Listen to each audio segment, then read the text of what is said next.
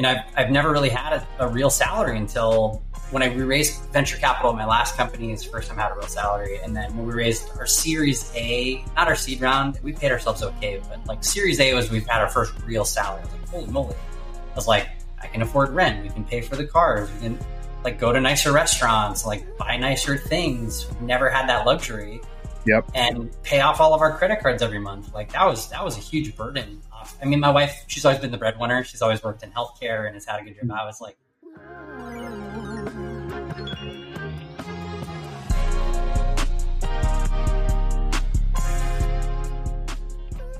Hi, hi, and I'm back. It's Matt Parker, host of the Stretch Four podcast, back with you live from San Francisco.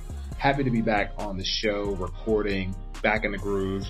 Uh, missed everyone in the past couple weeks. I've missed the dopamine of putting a podcast out and getting 50 people to download it on the internet. I don't think there's anything like it. So I'm happy to be back. Uh, we're up to uh, we're over 500 total downloads through our first five episodes, and they say 99% of podcasts don't get 10 episodes. So with today's episode, we'll be 60% of the way to being and making it further than almost 99% or 99% of other podcasts. So welcome back. Happy to be back. This week uh, on the show, I want to do a quick unpacking and debriefing of the books that I got to read in February uh, I also want to give my take on Silicon Valley Bank. Obviously, if you've been living under a rock, the past week has been quite interesting with Silicon Valley Bank becoming a entity of the federal government. Uh, and many of us people here who bank with Silicon Valley Bank were trying to figure out what to do. Now it seems like everything's back to normal and we're being told to put money back in Silicon Valley Bank. So I'll talk a bit about that.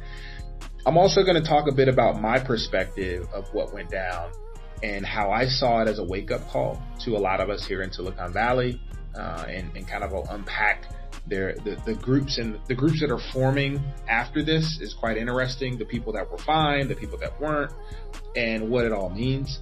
Uh, this week, um, when this comes out, I'll be at the FinTech Meetup in Las Vegas at the Aria. I'll be giving a presentation on Monday morning, and then I've booked up several meetings with uh, potential prospects, customers, and partners in Vegas. So if you are in the small community of fintech and you do listen to this podcast, I would hope that uh, you're actually doing something productive and meeting people at the event. But maybe I'll see some folks that are Stretch Four listeners out there in the wild.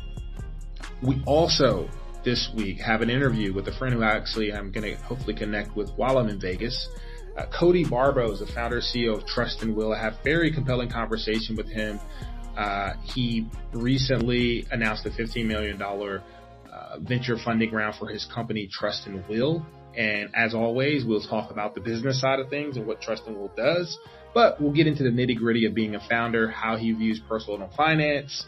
Uh, he has a very strong take on, you know, relocating out to Texas after being a lifelong Californian uh, and also his life as a parent. Uh, so, without further ado, let's get into the show.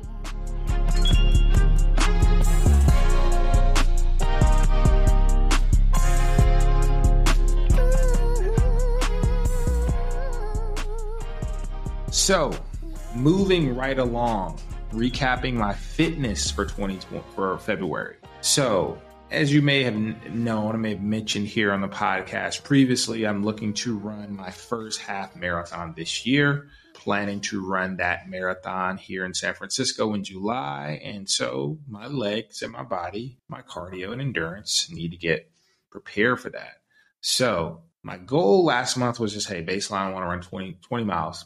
I ran 17 miles. So not bad, but I think in a whole month, I want to run more. So this month, I'm setting a cadence to run two to four miles for every workout. So generally, I start my workouts with like warm up, but now it's like two mile minimum or one one and a half mile minimum warm up. I'll go into a workout. If I have time, I will work run after. And then I want to set up big long runs on the weekend. So anything from like six to 10 miles on the weekends. So that's running moving forward. So we'll track this again next month to see how I did. But 17 out of 20 not a terrible percentage, but I think I'm going to actually ramp up that 20 mile per month goal and we'll see where we strike out in March. Future is my fitness app.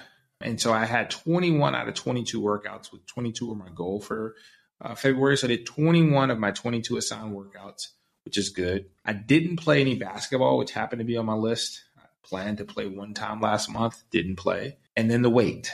The goal was to cut nine because again, I'm ramping up for this half marathon where I don't need to be at 240. I need to be more closer to 230, maybe even on the 220 side to really compete and run well. And that's just based on like insights I get, right? You're obviously going to move faster if you're lighter. It's going to be better on your knees. So the goal right now is to be around 225 in July when I do this run. Right now, I'm right around 243.6. So I did cut half a pound last month, but not enough for my goal. So running more, obviously dieting is a part of it as well, but just generally running more. If I'm able to run two to four miles every workout, if I'm doing three to five workouts a, a week, that should ramp to 40 miles a month, right? And just the mileage is crazy. Like when you run, like people hate running, right? Like a lot of my wife, she hates running. A lot of people I know hate running. I'm not a lover of running, but I do realize like if I get on the treadmill and run for 15 minutes, 30 minutes, 45 minutes, if I go outside in San Francisco when it's nice and run for 45 minutes to an hour, two to three times a week, my weight issue won't be a problem because just burning so many calories and it's good for your cardio. And I also think like I think one unique thing I do see here in San Francisco, it's probably not unique to San Francisco, but just because it's a beautiful place to run, you see the age cadence of people who are like runners, right? Like running is something that it's not a young man's sport, really. Yeah, right. I see people in their 50s, 60s, 70s, even sometimes just running. So I think that's like a baseline thing that as long as you have like legs, you can do.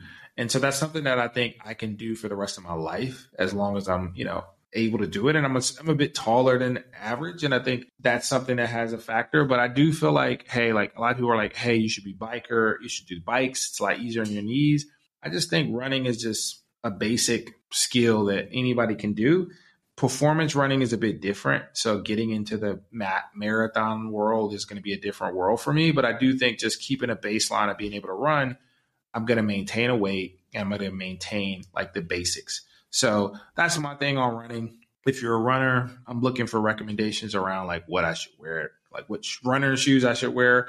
I've always been a Nike guy, but I've been told multiple times, especially here in San Francisco, that Nikes aren't like really good running shoes. So I'm open to wearing some other shoes, but I want to know like what's the best runner shoes and why, and you know why should I wear Brooks or these other types of brands. So if you're into that stuff, you know, hit me up. Definitely want to learn more about the running game as I enter this new phase of my life as a runner.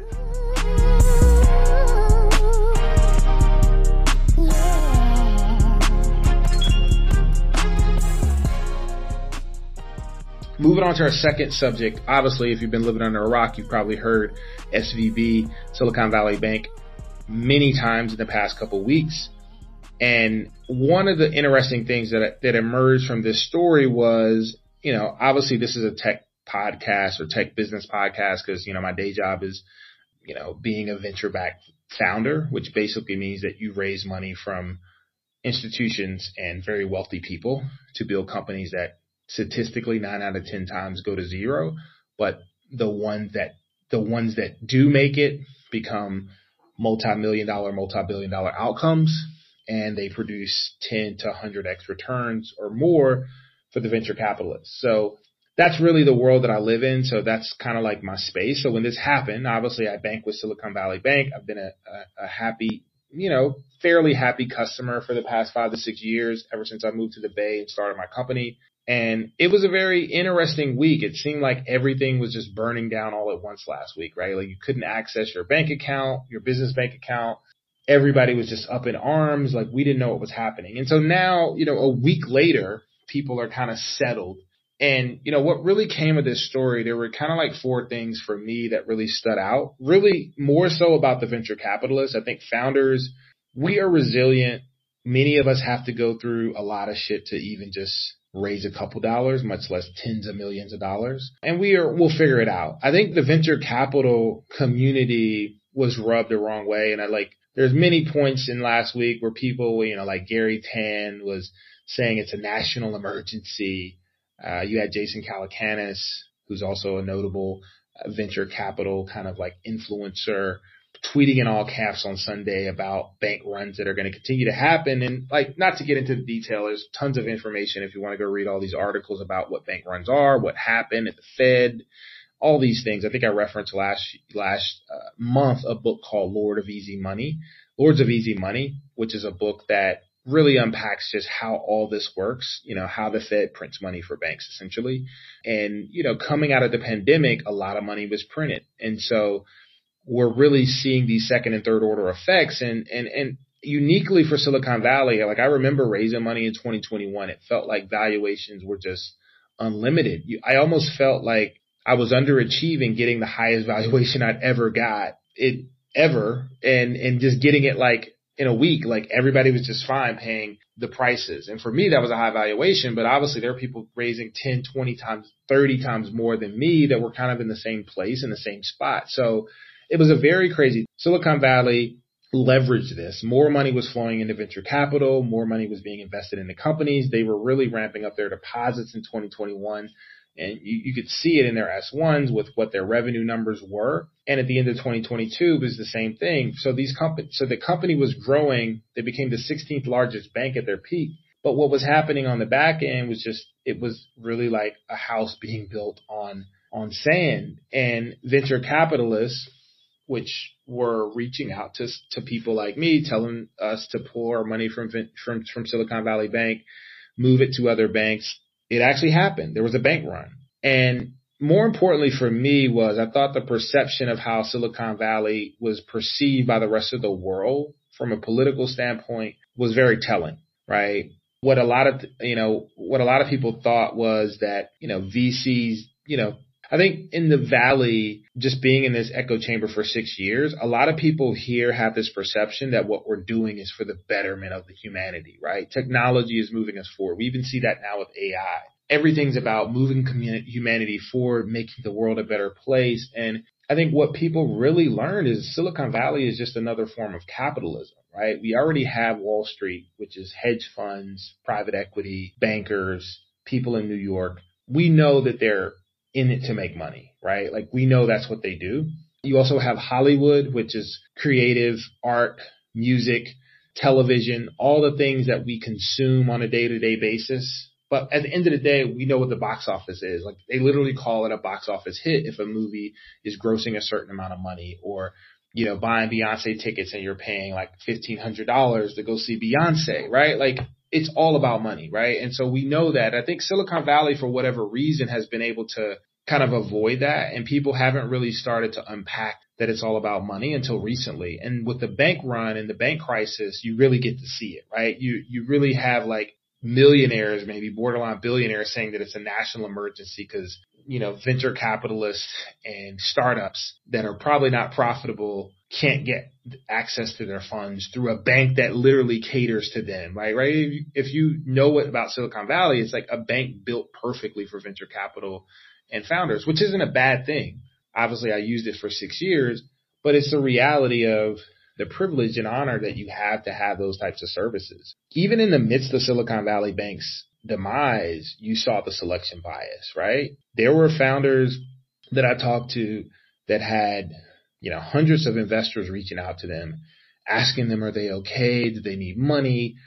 Can we help you make payroll? And then on the other side, you might have had founders that didn't have anybody reach out to them, right? And so there's, it's, it's really you know, in the midst of even like the, you know, it was much unlike like the pandemic where it was like everybody like needed help, right? Cause it was just like we couldn't go outside. We couldn't do shit. But this was like a little bit different because it really affected only really the 1%, right? And, and people tried to say that, well, employees at these companies need to get paid. But even then, when you think about tech, the highest compensation for knowledge work is in tech. So you have the highest comp, highest compensated employees venture capitalists who, you know, primarily out to make 10 to 100x return on their investments and founders who, if you're a founder and you're you got a lot of money in Silicon Valley Bank, that probably means they also gave you options on very, very, very, very efficient offerings of debt, right? Like I know a lot of people at Silicon Valley Bank, if you raise 10 million,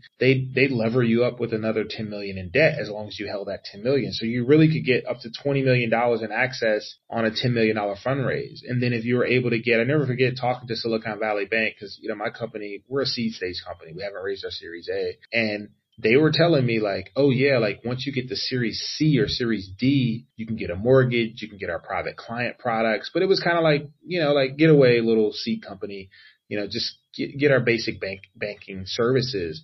But that was the way they treated you. And so imagine the eliteness, the elite, the elitist culture that you saw with a lot of these VCs. And I think it was really just telling that I think Silicon Valley is a big wake up call because it is the haves and have nots, right? I, I see this every day, right? If you're a hot company, you're able to raise tens of millions of dollars, hundreds of millions of dollars, you're okay.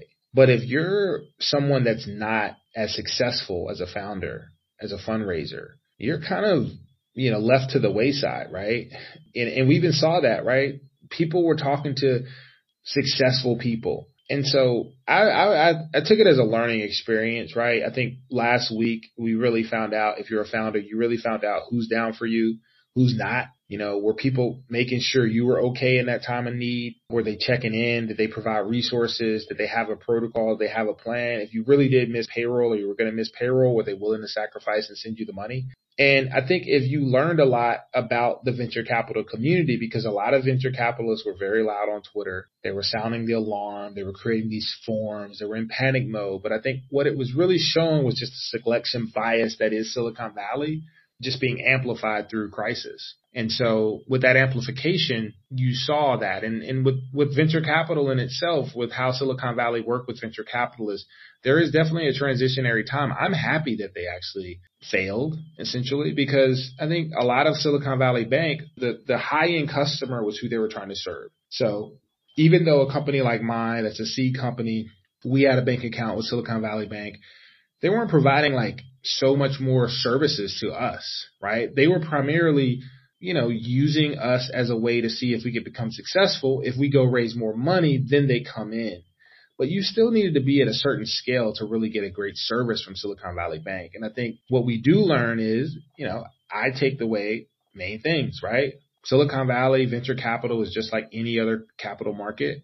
It's not differentiated. It's actually devalued now in the markets. Selection bias exists. You want to be on the, you want to be as a founder figuring out how you are in that 20% of founders that deliver the 80% of results. And in this case, 20% of the founders get the 80% of attention. I think it was actually probably 10%, right? Like of the 50,000 startups that Silicon Valley Bank says that they banked, I would promise you that there were 500 to 1,000 that they really cared about and that really like VCs were going crazy about. The long tail of that, you weren't getting a lot of assistance. And that just leads into like understanding the have and the have nots, right? And understanding that it exists, waking up to it, taking the pill to know that reality is real. Looking at your business, right? Looking at your bank account, looking at your balance sheet, looking at your customers, and figuring out how do you have some kind of self sustainability to where you don't have to rely on venture capital to be successful. And last, to Silicon Valley, realizing that taking the pill that, hey, we're not saving the world in Silicon Valley. We're just building businesses, just like every other business. If this had happened to a bank that services farmers, I'm sure the national headlines wouldn't have been like they were. The coverage wouldn't have been like it was, right? If this had happened to a bank that serves nurses, right? Like we wouldn't have been all up in arms or like this being the end of the world, right? But because the Silicon Valley and because people are loud and we created Twitter, the echo chamber was very loud. But I do believe a lot of founders learned a lot of lessons. You learn that a lot of people, even on your cap table, they don't really fuck with you.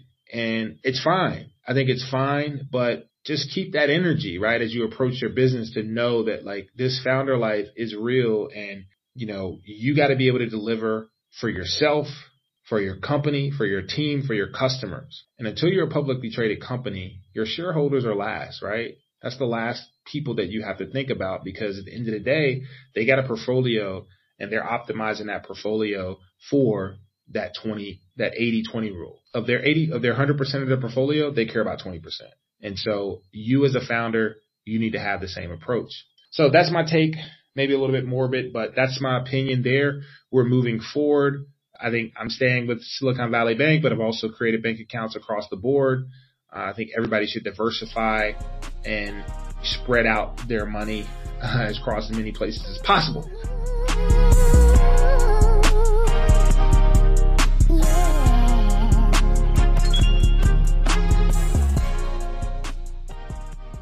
To episode five of the Stretch Four podcast. Today, I have a fellow founder, Cody Barbo, who's the founder CEO of estate planning startup Trust and Will. Cody comes to us today from Dallas, Texas, where he lives with his family, and we're really excited about this conversation. Uh, Cody, welcome to the show. Thanks, Matt. Thanks for having me. So today, the goal is have this conversation as we do mostly on all the Stretch Four episodes. We talk with founders about everything generally outside of their business. We don't focus t- primarily on some of the things that we as founders go through day to day: product market fit, fundraising, sales, building teams. And so today with Cody, what I want to do is unpack his approach to raising his family, his fitness and diet regimens. I know he's very active in the gym there in Dallas and when he's traveling, as well as some interesting things around founder finance and personal finance. Again, none of this information is meant to be financial advice, but I do think there is a area where as founders, we have to prepare ourselves for the roller coaster ride that can be startup companies, right? From salaries, from compensation to protecting our families and protecting those that we love, as well as providing the best opportunity for our team. So, Cody, thank you for doing the show today. And just wanted to start off uh, just reading through Trust and Will's 2022 annual impact report. Mm-hmm. Um, so, you, this is a quote from you. As a father, I want my kids to grow up and know about the good things that this company has accomplished and prioritized from day one. We didn't wait until we had a spotlight on us to do things. We started when no one was watching. And this is from your 2022 annual impact letter. That leads me to the first question. What have you learned about being a, a startup founder and balancing that with being a parent? Yeah, so I think uh, well, it starts from when I was a kid. My, my mom and dad worked hospitality for almost their entire careers, and I always watched how they treated other people, especially service workers. And for me, as I graduated school and you know went down this entrepreneurial path, I, I didn't go the corporate route. I, have never had a real job, so to say. And this is my my third startup, second venture back business, and I think for me, it's uh, it's been an incredible journey. But the journey that's been equal has been with my wife, who's been with me through all three startups. So I don't know if she'd ever sign up to do a podcast interview, but she'd have a ton of perspective to share from her side of the table. But also, it's changed me with this business because I got married basically within a week of starting this company. And then we had our daughter three years ago. So, kind of halfway through that process now, having a toddler in the house and running the company. And I think it's kind of grounded me in a way. Like, I think when you're younger or you're hungrier for success, because we're so influenced by companies around us, people that inspire us that run these companies. You see the headlines of certain companies on TechCrunch and Wall Street Journal. And for me, the headline that I'm chasing is Am I a good dad or husband? because if I can start there, it allows me to be a better leader within the business, keeps me humble. I think that that's a true statement. And watching a lot of my my colleagues, my co-founders, along with probably almost a third of our team becoming parents uh, or hiring parents with young kids, it's made me a different type of leader than I've been in the past. A lot more selfless, and uh, it's it's been very fulfilling. So my wife and I have been together for 12 years. So she's been with me through all three startups with all the ups and downs. But the start of Trust and Will was interesting because the timing of it, within a week of starting the company, I was getting married. And then when we closed our Series A was when we had our daughter. Right after we closed our Series A, we had our daughter. So I had like first real income as I brought a child into the world, which was kind of nice. Uh, but it was like limited time on the income, right? It's never guaranteed. But it was cool because at the same time that I had my daughter, my two co-founders had kids right after me. We just like went back to back. And as our team went from like 10 people, even in at the end of 2019, we were or now a team of 80 plus all across the country. We have like a good chunk of our team, like probably 25 plus that have minor kids, like kids under five, five at home. So it's it's taught me, uh, I think, to be a better leader, a different leader, a lot more selfless. Not that I wasn't self, I wasn't selfish before, but you know, you have to be more selfless as you go down the path of dad or mom and dad and entrepreneurship. But uh, it's been fun. Okay, that that so that that kind of brings me to the second question. Parenting a parenting is hard in, in, in itself. When you had your daughter dealing with young children, obviously the biggest thing for me that's been an impact on my life is sleep. So what were you you know but you know as a founder you know in those early days you're burned to midnight you know midnight oil you're working all different types of hours a day how did becoming a parent impact your life and your workflow and how has it still remained the same you know as your daughter's grown as she's gotten older you you mentioned hey I, I work now nine to five how how has that changed and evolved over the past five years yeah i think that before the pandemic, everything was different, obviously, but I, I, didn't have obligations other than my, my wife and our dog, which I was still pretty good about being present. Like I, I, I asked for permission to do this company as much as I wanted to set expectations with myself. Cause my previous company, which we raised venture, I was working way too much, way too often, always on the verge of burnout, along with that being a little bit of our culture. It wasn't healthy for anybody, let alone myself. So going into Trust and Will with Daniel and Brian, I told them up front, I was like, hey, look, if I am leaving early, it is with intention. If I'm coming in at like eight, at the time, like eight eight thirty, I'd come in a little bit earlier before we had our kid. It's like I want to be the first one in, so I can be the first one out. And it's not to like get out of the office; it's to get as much work as I've done in those hours, feel good about it, and then continue it, pick it up the next day. That I can still have a relationship, a personal life, get good sleep, work out, and take care of myself. Like it's important to be selfish and taking care of yourself so that you can take care of everyone else around you and especially the business. So the pandemic in a weird way was like a blessing in disguise because, you know, like my my schedule would have been so different. I was traveling so much before the pandemic. We weren't traveling anywhere and it changed the needs of how we operate everybody. And for me and how I ran Trust and Will, I was proud to be able to work from home. I was on dad duties in the morning and generally in the early evenings because my wife, she works full time at the hospital and her schedule at the time was always rotating when she went back to work after being on leave. And then now that the world has opened up like the last year, year and a half, we're traveling as a family, but also I'm traveling a lot more for work. I mean, we've seen each other at conferences and which I like. I miss conference. I miss the human interaction because we're committed as a virtual company. But I'm still on dad duties from like seven, seven thirty when our daughter wakes up until nine o'clock when the nanny gets here, or unless she has school. And then at like five, five thirty, uh, just depends on what task I'm finishing up for the day. I transition back to dad mode. I'm cooking dinner with the family. We're getting our daughter in the bathtub, getting her ready for bed. And I'm in bed relatively early, like, like 9.30 to 10.30 at the latest.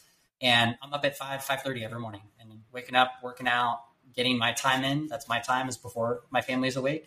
And rinse, wash, repeat. And it feels a, a little, maybe to some like a groundhog day, but for me, I feel great about it because I'm getting good sleep. I feel well rested and I work out in the mornings. I feel accomplished by starting my day with that routine and then I feel good about the time that I have with my daughter pre and post work hours so that when I'm working, I'm working. I'm not really distracted other than like today, scarfing down Chipotle midday and taking the dog on a walk or two. And it's, it's, it's work that discipline has been a game changer for me. I really want you to unpack that. I think a lot of founders, I think in just any kind of work life, you you have to have these pockets of time, particularly with the parenting piece establishing that barrier of like your time before the day starts, right? Like I think I I live in that same world of like how do I get mm-hmm. as much done or how do I get the things I need to get done for myself before my son Kane wakes up and then start yeah. that kind of dog and you know that that that rodeo show of like you yeah. know get, get up, feed the kid, change the kid, entertain him, get into you know to a nanny share or daycare how do you how do you set barriers there? I know you're pretty active and we'll talk a bit about like fitness and regimen routines here but what do you what are the the tips you have to be able to kind of establish that that that barrier of entry into that time you need for yourself? Yeah i i think that being a forever learner and consuming as much as i can about successful people generally not always but generally successful people are early risers and one of the things that was important to me was to get good sleep. I sleep pretty well. I can pass out like almost anywhere, whether it's a, a futon or a couch or if it's, you know, our own bed, which I prefer. And that prioritization of the sleep and sleeping fairly well allows me to feel refreshed when I wake up every day. And it feels like the only two times of day we can truly control our schedules, like that first hour, hour and a half when we wake up, and that last hour, hour and a half before we go to bed and just the little things like creating such a consistency in the routine that you're not even thinking about it it's just happening even down to little things. So like normally people start with their morning routine. I'm start with the evening routine. Like that last 30 minutes before bed showered pajamas on brushed the teeth retainers in. I already have my gym clothes lined up for the next day. I got the pre-workout on my nightstand. So the second that first alarm hits i'm chugging it. I can't fall back asleep and i'm out of the bed as quickly as possible and just really trying to make sure that the house is clean and calm so that when I'm waking up, I don't feel like I have any obligation to do anything. There's no dishes that I need to finish up, there's no clothes and laundry. Not every day is perfect, but generally speaking, most days, you know, I feel good about we end the night in our home and I feel fully prepared to start the next day. Monday, you know, like a Monday through Friday routine. Saturday weekends, I'm a little more lax, not like super weird about it, but OCD during the week helps. No, that makes sense. I think, you know, even down to that science of having pre workout, workout clothes ready, something I never really thought about before becoming a father, but now th- those are like the small things that make a world of difference. Transitioning into you know your workout regimen I, I, think i've seen you at my gym here in san francisco maybe once. It's early. Mm-hmm. i go to equinox typically yeah. the one on pine street or uh, the one on union street i think i've seen you there i didn't really get a chance to say what's up because it was like it's like you were moving out i was moving through some workouts what is what is your regimen like you know how how how heavy do you go how hard do you go uh, what are your priorities is it more it's obviously a health and wellness thing but is it you know what is your approach to the gym yeah, so it's it's definitely more mental than physical. Like I my my goal I think for now and forever is no dad bod. Now that we're dads, so no dad bod. But mm-hmm. you know, mm-hmm. I'm like you know, I'm tall. I'm six four. I have slimmer physique, and I'm mindful of what I eat, but I'm not like so OCD that I'm like you know ever I'm counting every calorie. But I, I do like to be mindful of what I'm eating, what I'm drinking. But that workout for me has been like my escape more than anything. Before I had kids, before I was married, even it's just a it's me time and I think it's so important to have that me time. Like we have to be selfish sometimes in order to be really good at being selfless. And every day it's usually hitting heavy weights. I'll do a little cardio warm up, but it's almost always hitting heavy weights, isolated muscle groups, usually in the gym six days per week. And when I'm traveling, I get the American Express as that Equinox credit on the membership. So I'm almost exclusively looking for hotels that are close to an Equinox because very few hotel gyms ever put the bill for like a quality workout. It's always like one or two treadmills, one or two bikes, and then like dumbbells up to 50 pounds, which for, yeah, some people it's fine, but it's like, I want to start at 50 pound dumbbells and go up from there. And it is, uh, it, it gives me peace. Like I feel like even if I have kind of a crazy, chaotic day, I feel good that I had a great workout to start the morning. And it's rare for me to miss a workout. Even like if, if probably not, the listeners are small here. If I wake up hungover on a weekend, my wife and I had a few extra glasses of wine or, you know, cocktail, I'll still work out, maybe a little bit later, but I still will work out generally speaking. And at home, I even converted one of the garages, like half of our garage is full squat rack. I got plates, I got dumbbells from like 15 to 80 pounds, mm-hmm. kettlebells, bands. Because if I can't get to a gym, I at least want to get even a 30 minute workout in. So it's for me, um, I don't know, it's like the most selfish accomplishment I can have every day no matter how bad the day may end up going, um, which most days are pretty good. But I, I, love the dedication to working out, and it's it's oddly something that uh, my brother and I were not like fitness geeks when we were younger. It was like started to be more influenced it by that in college for the girls and the fun, and now as as as an entrepreneur and as a dad, it just keeps me mentally focused and feeling good about protecting my health. Wow, that's yeah, that's that, that's really lot of lot of shared sentiment there with just getting in the gym and making sure it's a part of the day. I'm probably around five days a week, try to get yeah. to six, but that's that's really that's really interesting. Are you so so the other part of the conversation? I know you're in Dallas. You mentioned you guys are a fully remote company, yep. but you went to college in San Diego, from what I understand. Started Trust and Will there have now made this migration to Texas. Walk, you know, and you've you know, maybe now you have more space. You have a home gym, you know, so you don't necessarily need to go to the gym. How has you know being in Texas impacted you know everything around like your life and company building uh, over these past few years?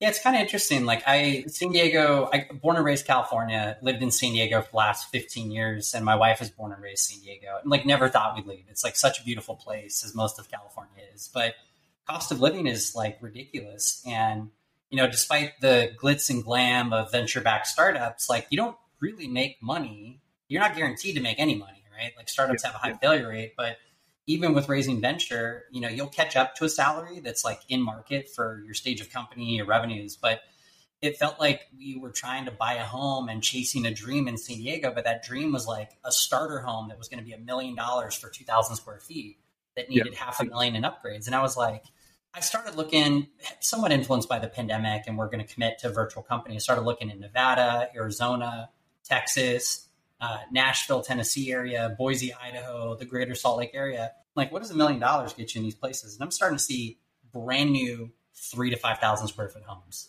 in good parts of town with good schools, close to shopping, close to the airports, with plenty of outdoor activities, whether you want to go to the mountains or go to the lake or somewhat, you know, be close enough to an airport you can fly to the mountains or the beach within a few hours. And, you know, I was like, man, I think we might actually be okay if we just try something out. In the worst case scenario, we don't like it and we move back to San Diego. But for what we were paying for rent for a small townhouse in San Diego, it got 4,000 square feet here in Texas. And you don't think you need that much space until you have kids and you have a backyard and you have a neighborhood. And it's like, it's been like a weight lifted off our shoulders. Where, yeah, I still miss San Diego every day. It's, I mean, we had an ice storm here in Dallas this last week. The whole city shut down for three days. Wow. But to have a backyard, to have a home, to have a home office, my home office is as big as our master bedroom was in our townhouse.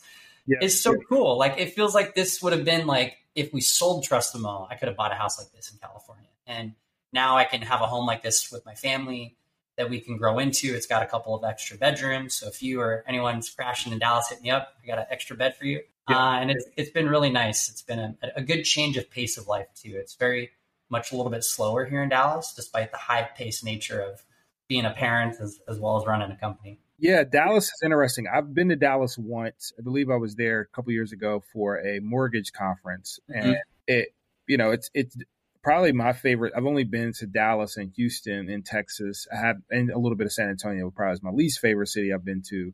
I would say Dallas is my favorite, just from like it's it's a fairly uh, it's a huge city, but huge. like you said, you can get everywhere. You have a American Airlines hub.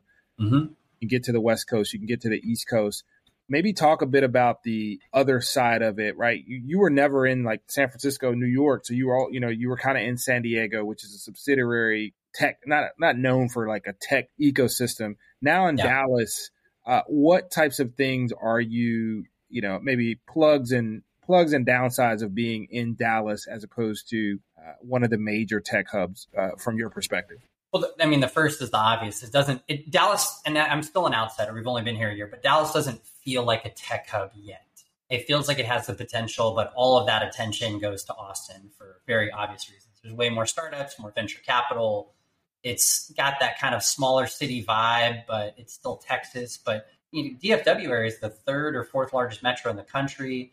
They mm-hmm. are building infinite out here. I mean, like you go up to Frisco, Plano, there's billion dollar development after billion dollar development you have companies more, I think, Fortune 500 headquartered here than anywhere else in the country. So even though for startups it doesn't feel like a startup city, it's very much a big business city. And that's the thing I appreciate a lot about Dallas. In terms of pro sports, it's got I'm a big sports fan. It's got every pro sports team you can imagine. We got Kyrie coming to the Mavs here. Saw that yesterday. And beyond that, we're really happy that we're right next to the airport. So we can travel literally anywhere in the country at most a three hour flight and be back on on most days for generally cheaper. Yeah, yeah, definitely. I mean, your basketball team for sure. Uh, football team is obviously emerging as always the Cowboys, but basketball. Uh, I'm really excited to see how Kyrie and Luka kind of form a nice duo there in the in that you know deep or I guess you could say very, very wide open Western Conference. Are you, um, you know, as you talk about finances, obviously a part of the move to Dallas is just structurally here in, in, in California is such a boom and bust uh, state as it comes to real estate and space. Obviously, a financial decision to have more space with a family in Texas, it makes a lot more sense. The first time we talked, though, you you had some very interesting perspectives around just setting yourself up personally as a founder, right? Financially, right? Whether it's like we, there's no guarantee our companies are going to sell. There's no guarantee we're going to raise the next round. There's no guarantee And like me and you, like being kind of like career founders, right? There's no like job that you can just like land in that's a guarantee. How has that impacted the way you approach personal finance and the risk of being a founder and setting yourself up, whether the company's successful, you're successful, give us give us a high level of how you think about these things uh, day to day. Yeah, on the entrepreneurial side, I'm always thinking runway because if you're going to go the route of raising capital, it only lasts you a certain period of time. You hit certain milestones until you're profitable or ultimately exit the business. So, you know, I've, I've never really had a, a real salary until when I raised venture capital in my last company. It's first time I had a real salary, and then when we raised our Series A, not our seed round, we paid ourselves okay, but like Series A was we've had our first real salary. I was like, holy moly!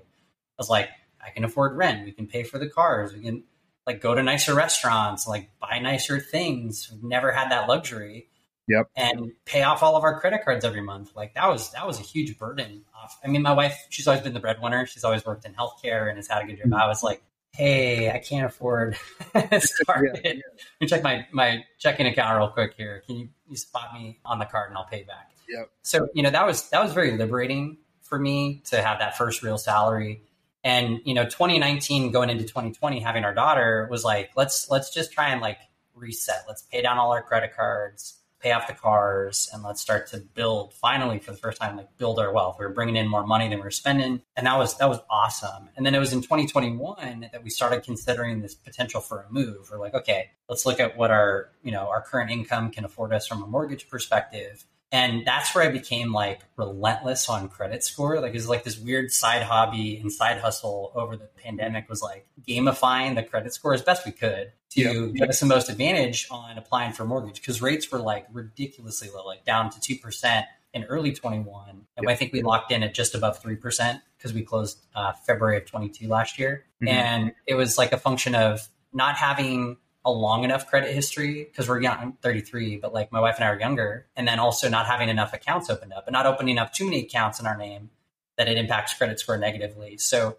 you know, we got our credit scores up to that excellent tier, which felt amazing. Like it wasn't just having credit cards paid off every month, but getting that credit score up to excellent as we went into applying for our mortgage getting approved. It was like, that was a game changer for us. I have a bunch of more like finance credit hacks, but it really was just like a building year. Let's build financially. We're not investing money in startups. We're not putting a ton of money into the stock market. Let's be selfish, right? So later on, we can be selfless, provide for our family. And you, and and so you, so so credit score was important, obviously, to be able to buy a home in Texas. You leverage that. Some of the other underlying stuff I know we talked about, and you're in the estate planning business right as you think about insurance like how do you you know you basically you want to have certain things to to to just overlappingly, you know, kind of protect yourself financially. And I think I'm starting mm-hmm. to think of this more as a founder. With yeah. a family, it's like if if if I get hit by a bus tomorrow, how is how is my family set up based mm-hmm. on equity that has like you know very little liquidity as you get you know early early stage founders, which is mostly the audience here. How have you thought about that as it pertains to these this other you know kind of per, personal financial stack as you as you as, yeah as you so we yeah, great question. Yeah. So we started Trust and Will at the end of 2017, and I was getting married at the same time. And thinking about estate planning is super uncommon for young people in general. And most people don't think about it really until they have kids. But as we were thinking about Trust and Will, as as we thought it could be this kind of turbo tax for estate planning, I was like, what are the other things that are important that I also don't have? And like my wife and I didn't have life insurance, and we're probably even too young to start getting like outreach from insurance agents at the time, which 2017 is not that long ago, but I started getting ads from Ladder Life Insurance around that time. And the more that I read up on it, I was like, oh, I was like, well, if I get hit by a bus, like the common example, or something bad happens to me, I want my wife to be taken care of. And you know, most insurance agents, for a term life policy, they'll recommend like 10x or 10 years your salary.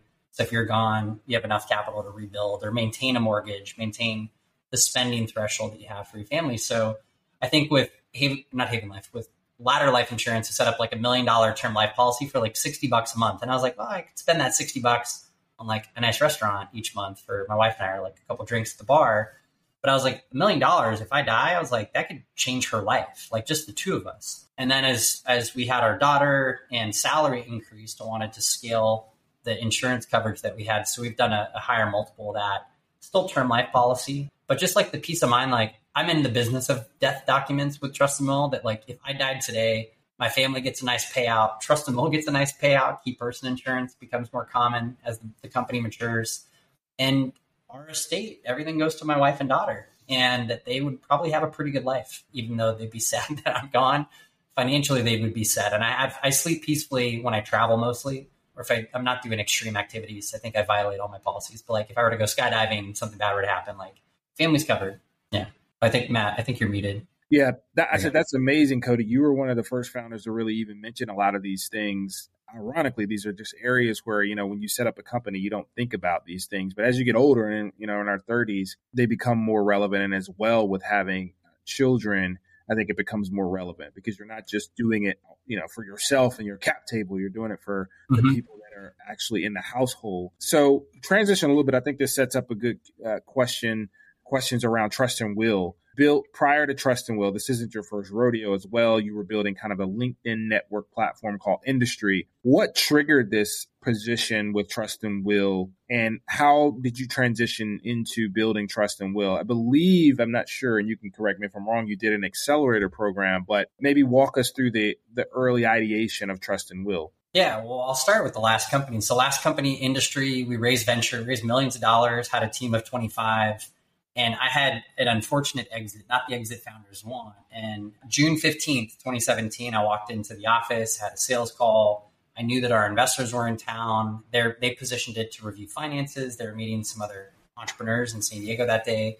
Like nothing out of the ordinary, right? And I walked into the boardroom and from my co-founder was handed my papers of, you know, you're fired, Cody. Like that was that's what happened. I got fired for nothing I did wrong. Yep. But they wanted to take the company in a different direction with different leadership. And that was my last day after spending almost four years working on that as founder CEO. And I wasn't given the opportunity to stay on in any capacity, not in a role that suited my strengths, and for a month, I couldn't talk to anybody. I had to get a little bit of legal closure. So I wrote a LinkedIn post that's still live today, or a LinkedIn article that talked about, you know, hey, what happened happened. It sucks, but here's the things I'm proud of of building this company, and I hope it succeeds. They took a different route and tried to pivot into crypto and initial coin offerings, which is very different yeah. than what we originally started that business for. But it gave me time to like really think about what I wanted to do for the first time in years. Like I, this is my second startup now that also had an exit, no exit.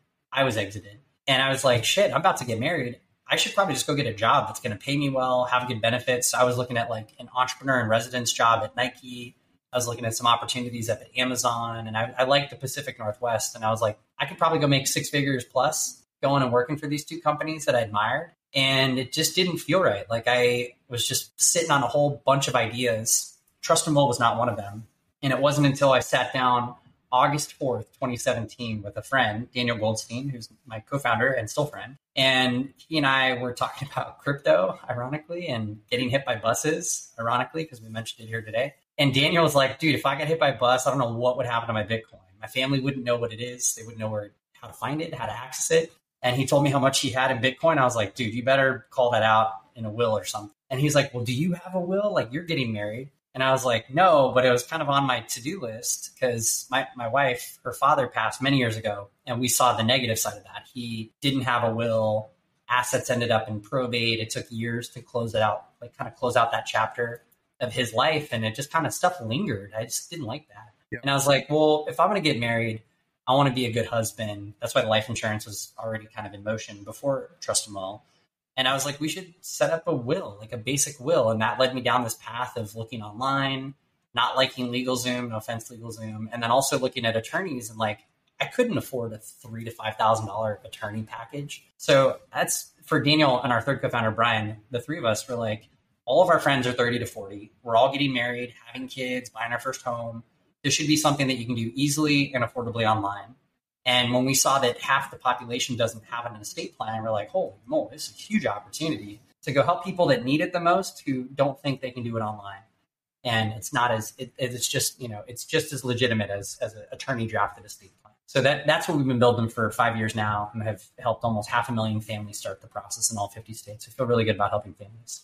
Wow, that's a great great way to get in building a product, and I'm I'm in the same boat. I think that that's an area where many people just don't think about it early enough. Funny enough, my mom, who actually I think she just finished a surgery today, she had an operation, and you know she was she's most recently, you know, my mom's in her 60s, set up a will, and you know just sending information and communicating what's what's what what assets are where is very very i think it's a an area where a lot of people just avoid it because it's such a yeah. kind of hard thing to talk about right like what if this process doesn't go well i want you to have this so I think it's it's a much needed product. Did you all uh, participate in an accelerator through this program, or yeah, yeah? So we we went through TechStars. So we we incorporated at the end of 2017. you don't like realize how much you learn doing all this until you do it again. And when we started the company, like immediately knew to go raise capital from angel investors. We entered a pitch competition, took third place, and then uh, managing director from TechStars, one of their programs, he encouraged us to apply and we got in and it was like a huge for us at the time it was like a huge deal we're like wow we're super early stage in Techstars, kind of up there with the Y Combinator as one of the top tech accelerators. And it was an amazing experience because even though we went through that program five years ago, January through April of 2018, we still feel the effect of Techstars. It taught us to be better recruiters for team, to build better fundraising pipelines, to build better product, start making better partnerships, thinking through corp dev opportunities, exit scenarios. It's just like getting that like Ivy League accelerator treatment very early in our journey. And uh, I'm very grateful for Techstars for having gone through it. And and with that question, I ask a lot of founders that do participate in accelerators outside of yourself and the Trust and Will team, and you guys are still building a gigantic company. Who were the more successful people from that? You know, you have a five year track record now of the companies that you participated in that match with.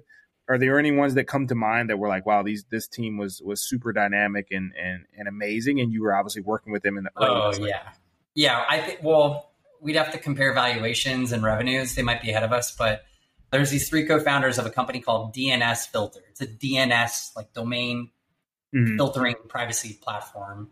Mm-hmm. And they're so technical that when they first pitched it, I was like sold. I was like, the most boring businesses, we're both boring, I think boring businesses yeah. are sometimes the most exciting because there's true opportunities for innovation. So I remember even then, I was like, I think these guys are onto something. And uh, they've raised quite a bit of capital, have not sold, uh, have not raised, I think they've raised like 40 million or something like that, 30 or 40 million. But a DNS Filter, shout out to Ken, Ken and the team over there. Really impressed. I was impressed with them now. Very impressed with them now today. Wow, yeah, that's a, so that's an amazing story and an amazing space because it, it, touches yeah. a lot of technical uh, yeah stuff that people don't talk about or know about. So great. So you all you all completed that completed that um, accelerator, and you know, fast forwarding to today, you guys have raised over 30 million or so in equity. Uh, you've you've mentioned you've reached you know hundreds of thousands of people with a trust and will plan. As you are setting founders you know this is obviously a show for founders. Uh, what are what are some areas where you know you've learned this in your second or third startup that are just game changers to just know as a getting started? For people that are getting started or trying to transition to be founders or really at that point of incorporation what would you what would you say are the, the, the top two or three things you've learned yeah, if I think back to the early stage days, sometimes it's just like the basic business fundamentals, like knowing upfront to be a Delaware C Corp, starting our cap table with Carta, going with corporate counsel like a DLA Piper, Cooley, Mintz Levin, Wilson Sonsini, going with them from day one and asking them to do deferred fees up until you raise a certain amount of capital or you're driving a certain amount of revenue. So you don't have to have legal bills mounting up. Yeah. Basically, even corporate insurance, like setting up D&O and E&O insurance, like all these things that I thought were so boring, didn't want to touch them with a 10 foot pole to knowing to set that up day one. And so we really, we set up that successful foundation from the beginning that leads to less legal costs down the line. And I think the bigger lesson that if for the listeners is I got fired at my last company. And what I didn't know when we raised venture capital, your corporate counsel, they're the company's counsel. They're not your counsel. So I was an at will employee of the company that I founded and was CEO of. So with Trust and Will, and I encourage this to, to all founders out there, when you raise venture capital, or if you're going to raise venture capital and you're taking on outside board members, hire third party counsel that can represent you and really button up your employment agreements with the company. You're as CEO, and I know this responsibility, even five years in, you're always first to go, no matter what. And I've accepted it a little bit more here, but that there's a way to protect yourself with accelerated vesting, you have pay it might be accelerated uh, payout of your salary but like you can protect yourself so you have a little bit of a cash cushion. So you're not like i was. I got fired and i was getting married in four months after that. I had no income. Like that was terrifying. So to have a little bit of protection income protection or vesting protection i think is wise. And then every time you raise a subsequent round of venture capital is having that document set reviewed. Because if you can negotiate early on in favor of yourself or your co-founders. For the three of us, Daniel, Brian, and I, we have equal agreements. There's no change in the agreements, but we have a little bit more protection. I can sleep a little bit better at night with that. And that's my my encouragement to founders out there as you raise capital, protect yourself. Mm-hmm. That's that's that's great. Great founder kind of I guess operational things they'll just know and just set all these things up earlier rather than later. When you're you know thinking about the customer of Trust and Will and who you guys are building for, what are what were some of the first early signs of hey, we can we can obviously productize this very nuanced, unsexy process for people?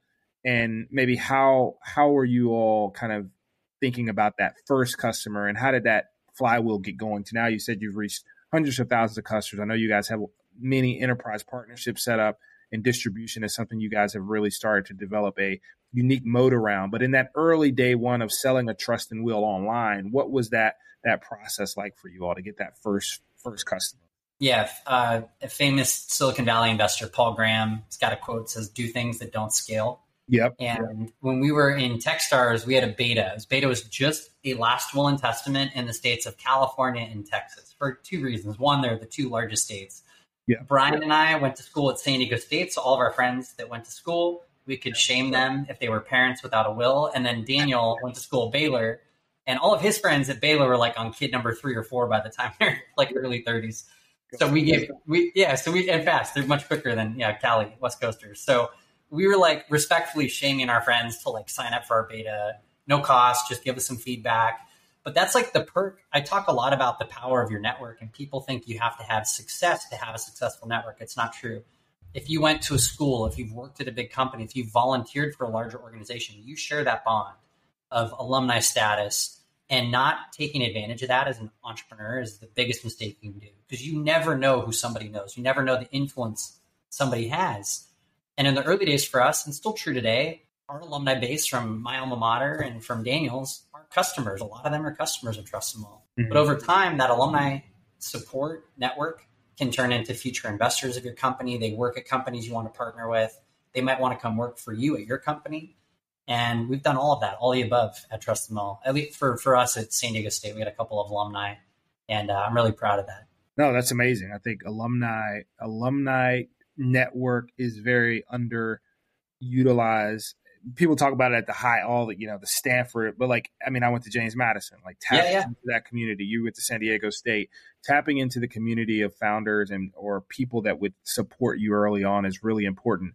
Uh, Cody, that's great, great. These are great nuggets for our founder uh, kind of community. Definitely want to leave this last few seconds or minutes of the podcast for you to kind of where can people find out more about you? Where can people find out more about your, you know, trust and will current business, other interesting things that you like to kind of reference for people to go check more out and learn more about you and the company? Yeah. Well, first and foremost, uh, thanks for having me. Um, I'm easy to find on all socials, just Cody Barbo, and then our website, Trust and Will, and on social at Trust and Will. If you need an estate plan or if you want to have help your parents out, please send them our way. We'll take good care of them. If there's anything I leave people with, the audience is don't forget to have a, a vision for yourself. There's of all companies, uh, Lululemon has a really great vision and goals worksheet. You just Google Lululemon vision and goals worksheet. And the thing I love about it is you're projecting a vision statement of yourself out 10 years from now. And it has your 10 year goals, your five year goals, and your one year goal. And it's broken into professional, personal, and health. And it's not, and I found it in 2015 it was the first year I found it. And I'm not like, I'm like eight years in on this 10 year plan. I'm always just pushing it out 10 years, where I want to be in 10 years? And I think that life, especially entrepreneurship, has so many ups and downs. If you ever feel like you're getting veering off course, pull that document up or create your own version of it in your notes app. It'll yep. bring you back to your North Star and make sure that you're going down the right path. I think that so few people have the discipline to think that far out. 10 years is a really long time. Think about where you were 10 years ago. Yep. But if you can continue to push yourself to push that document 10 years out, you'd be surprised what you can achieve and uh, I'm proud. If I look back to like the 2015 edition, eight years in, I'm pretty close to where I wanted to be. And if I think 10 years out from today, 33, where am I going to be at 43? Uh, I hope that I achieve a lot of the things that are on there. So that's that's my recommendation. Is go check out that doc. Awesome, Cody, man, this has been great to catch up. Uh, we'll definitely see each other on the circuit. I'm sure at some point this year. Yes, sir. Uh, obviously, if you're in San Francisco, shout shout me out, and then if I'm in Dallas, I will definitely take you up on on your offer. But thanks okay. a lot, Cody. Cody. This is Cody Barbo, head and CEO and founder of Trust and Will on the Stretch Four podcast. Uh, thanks a lot, Cody. Uh, we'll see you soon. Thanks, Matt.